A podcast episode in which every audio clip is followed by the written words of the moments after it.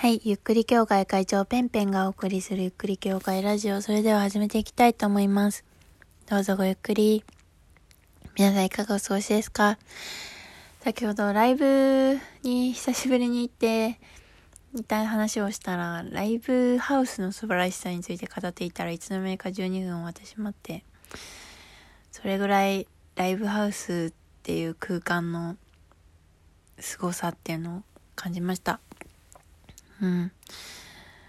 本当にね、正直、ライブに行くか迷ったんですけれども、このライブハウスっていう文化を私が一歩行くことで、一日でも伸ばすことができるのではないかと思った。そんなこともあり、あと、私が本当に、うん、ライブハウス規模のバンドっていうのかな？うん、ちょっとネガティブな表現になってしまうかもしれないけれども、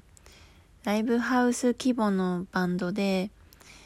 えー、正直一番好きでしたよ。うん、今日のバンド。あの、本当に惜しいなって思います。彼らが大きいステージで演奏するところを私の人生で求めていたんですけれども、まあそれが叶わずね、この日が来てしまったなって思いました。悲しかったよ、正直。うん。でも、なんか、うん、すごくね、今日ね、始まるまで悲しかったんだけど、悲しいし、あ、今日で、なんかこうやってこのバンドの人たちの顔を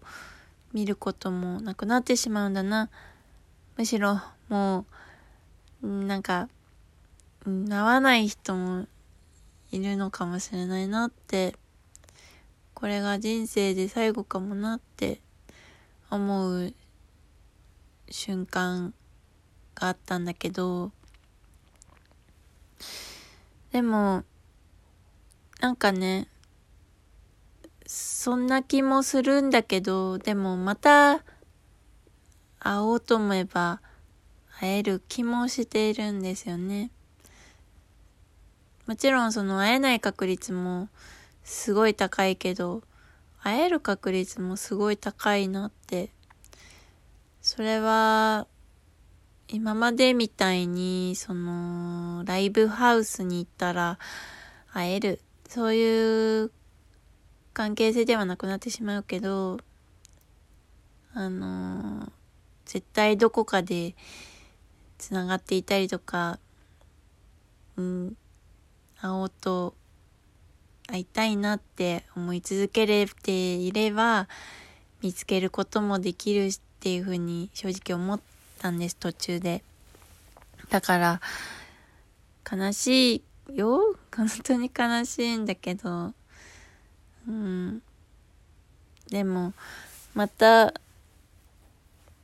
絶対会えるなって正直思いました。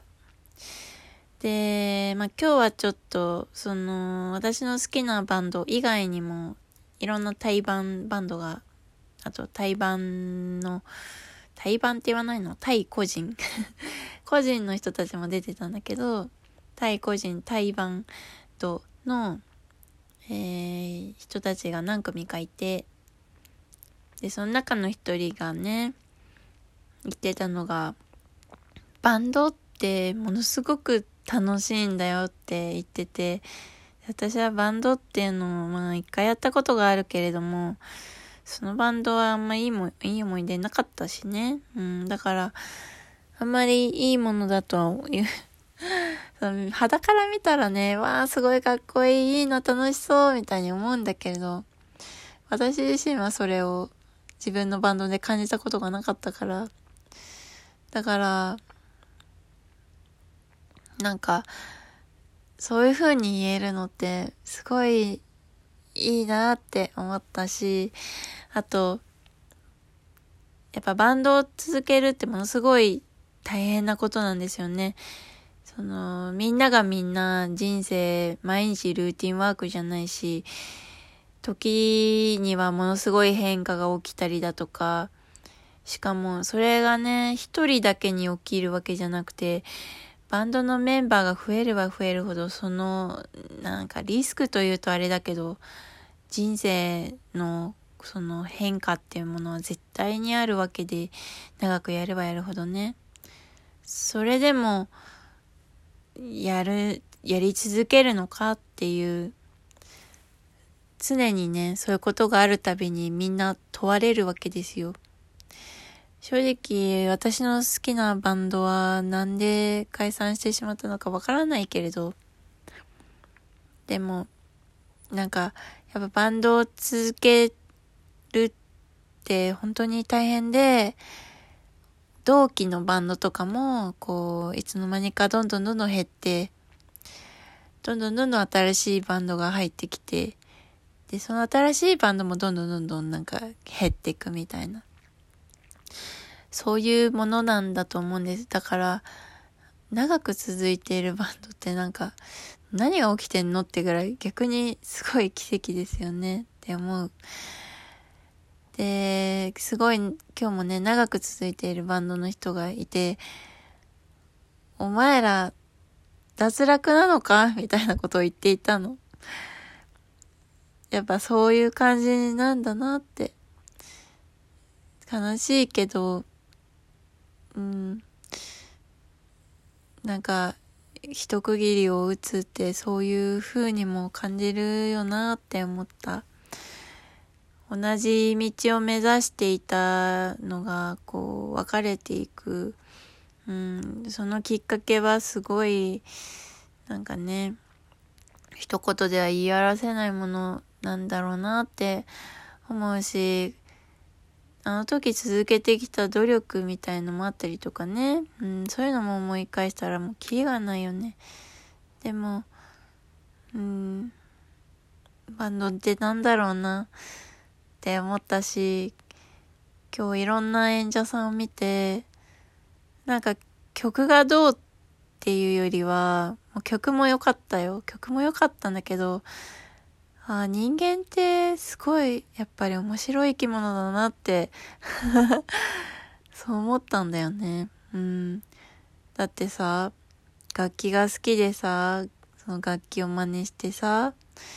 夢中になって弾いて、で、気の合うメンバーが見つかって、一緒にライブハウス、えー、ライブじゃないか、えっ、ー、と、練習しようって言って箱に入って、で、ライブをやって、で、またライブやって、みたいのを繰り返して、バンドが活動していくわけでしょ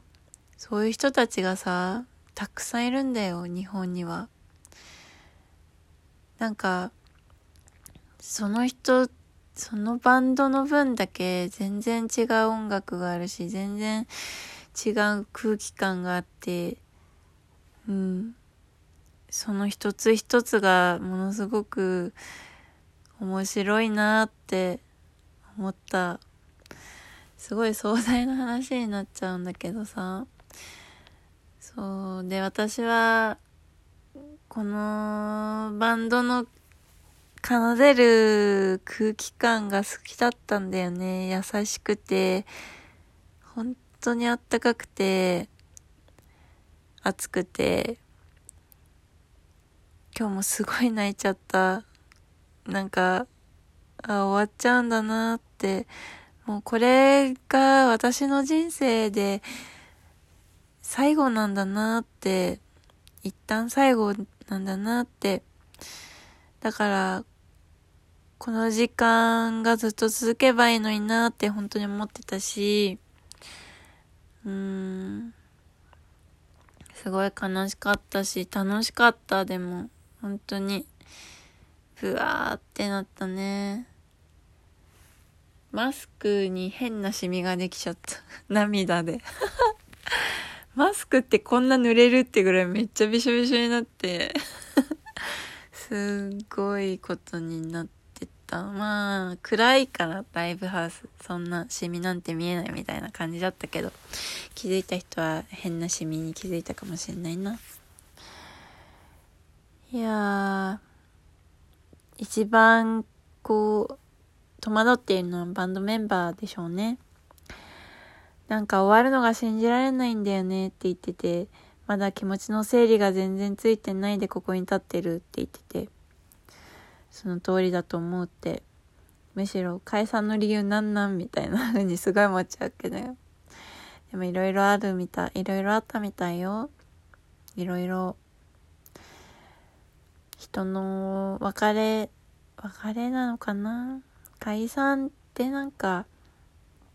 別れなのかな？でも仲、仲が悪くなった感じじゃなかったのよ。なんか多分、みんな社会人やりながらやってるからさ、家族ができたりとかさ、なんかそういう理由だったと思うんだよね。で、そこで、なんかいろいろメンバーを変えてやってみたりとかしたんだけど、いまいちなんか違うことがあったのかな私にはわからないけれど、でもなんかこのバンドに出会ったことが私の本当に人生の宝物だって思ったし、なんかもう、うん。正直彼らが解散したら私が推しているライブハウスでやっているバンドっていうのはいなくなってしまうので、あこうやってライブハウスに来るのは次はいつだろう？私のライブハウス卒業は今日なのかなって、なんかそういうことも思ったりとかしましたね、すごい。本当に、この音楽、この空気感、この人たちに出会えてよかった。そして今日という日が宝物になったなって、また明日から頑張ろうって、そう思った。そんな日で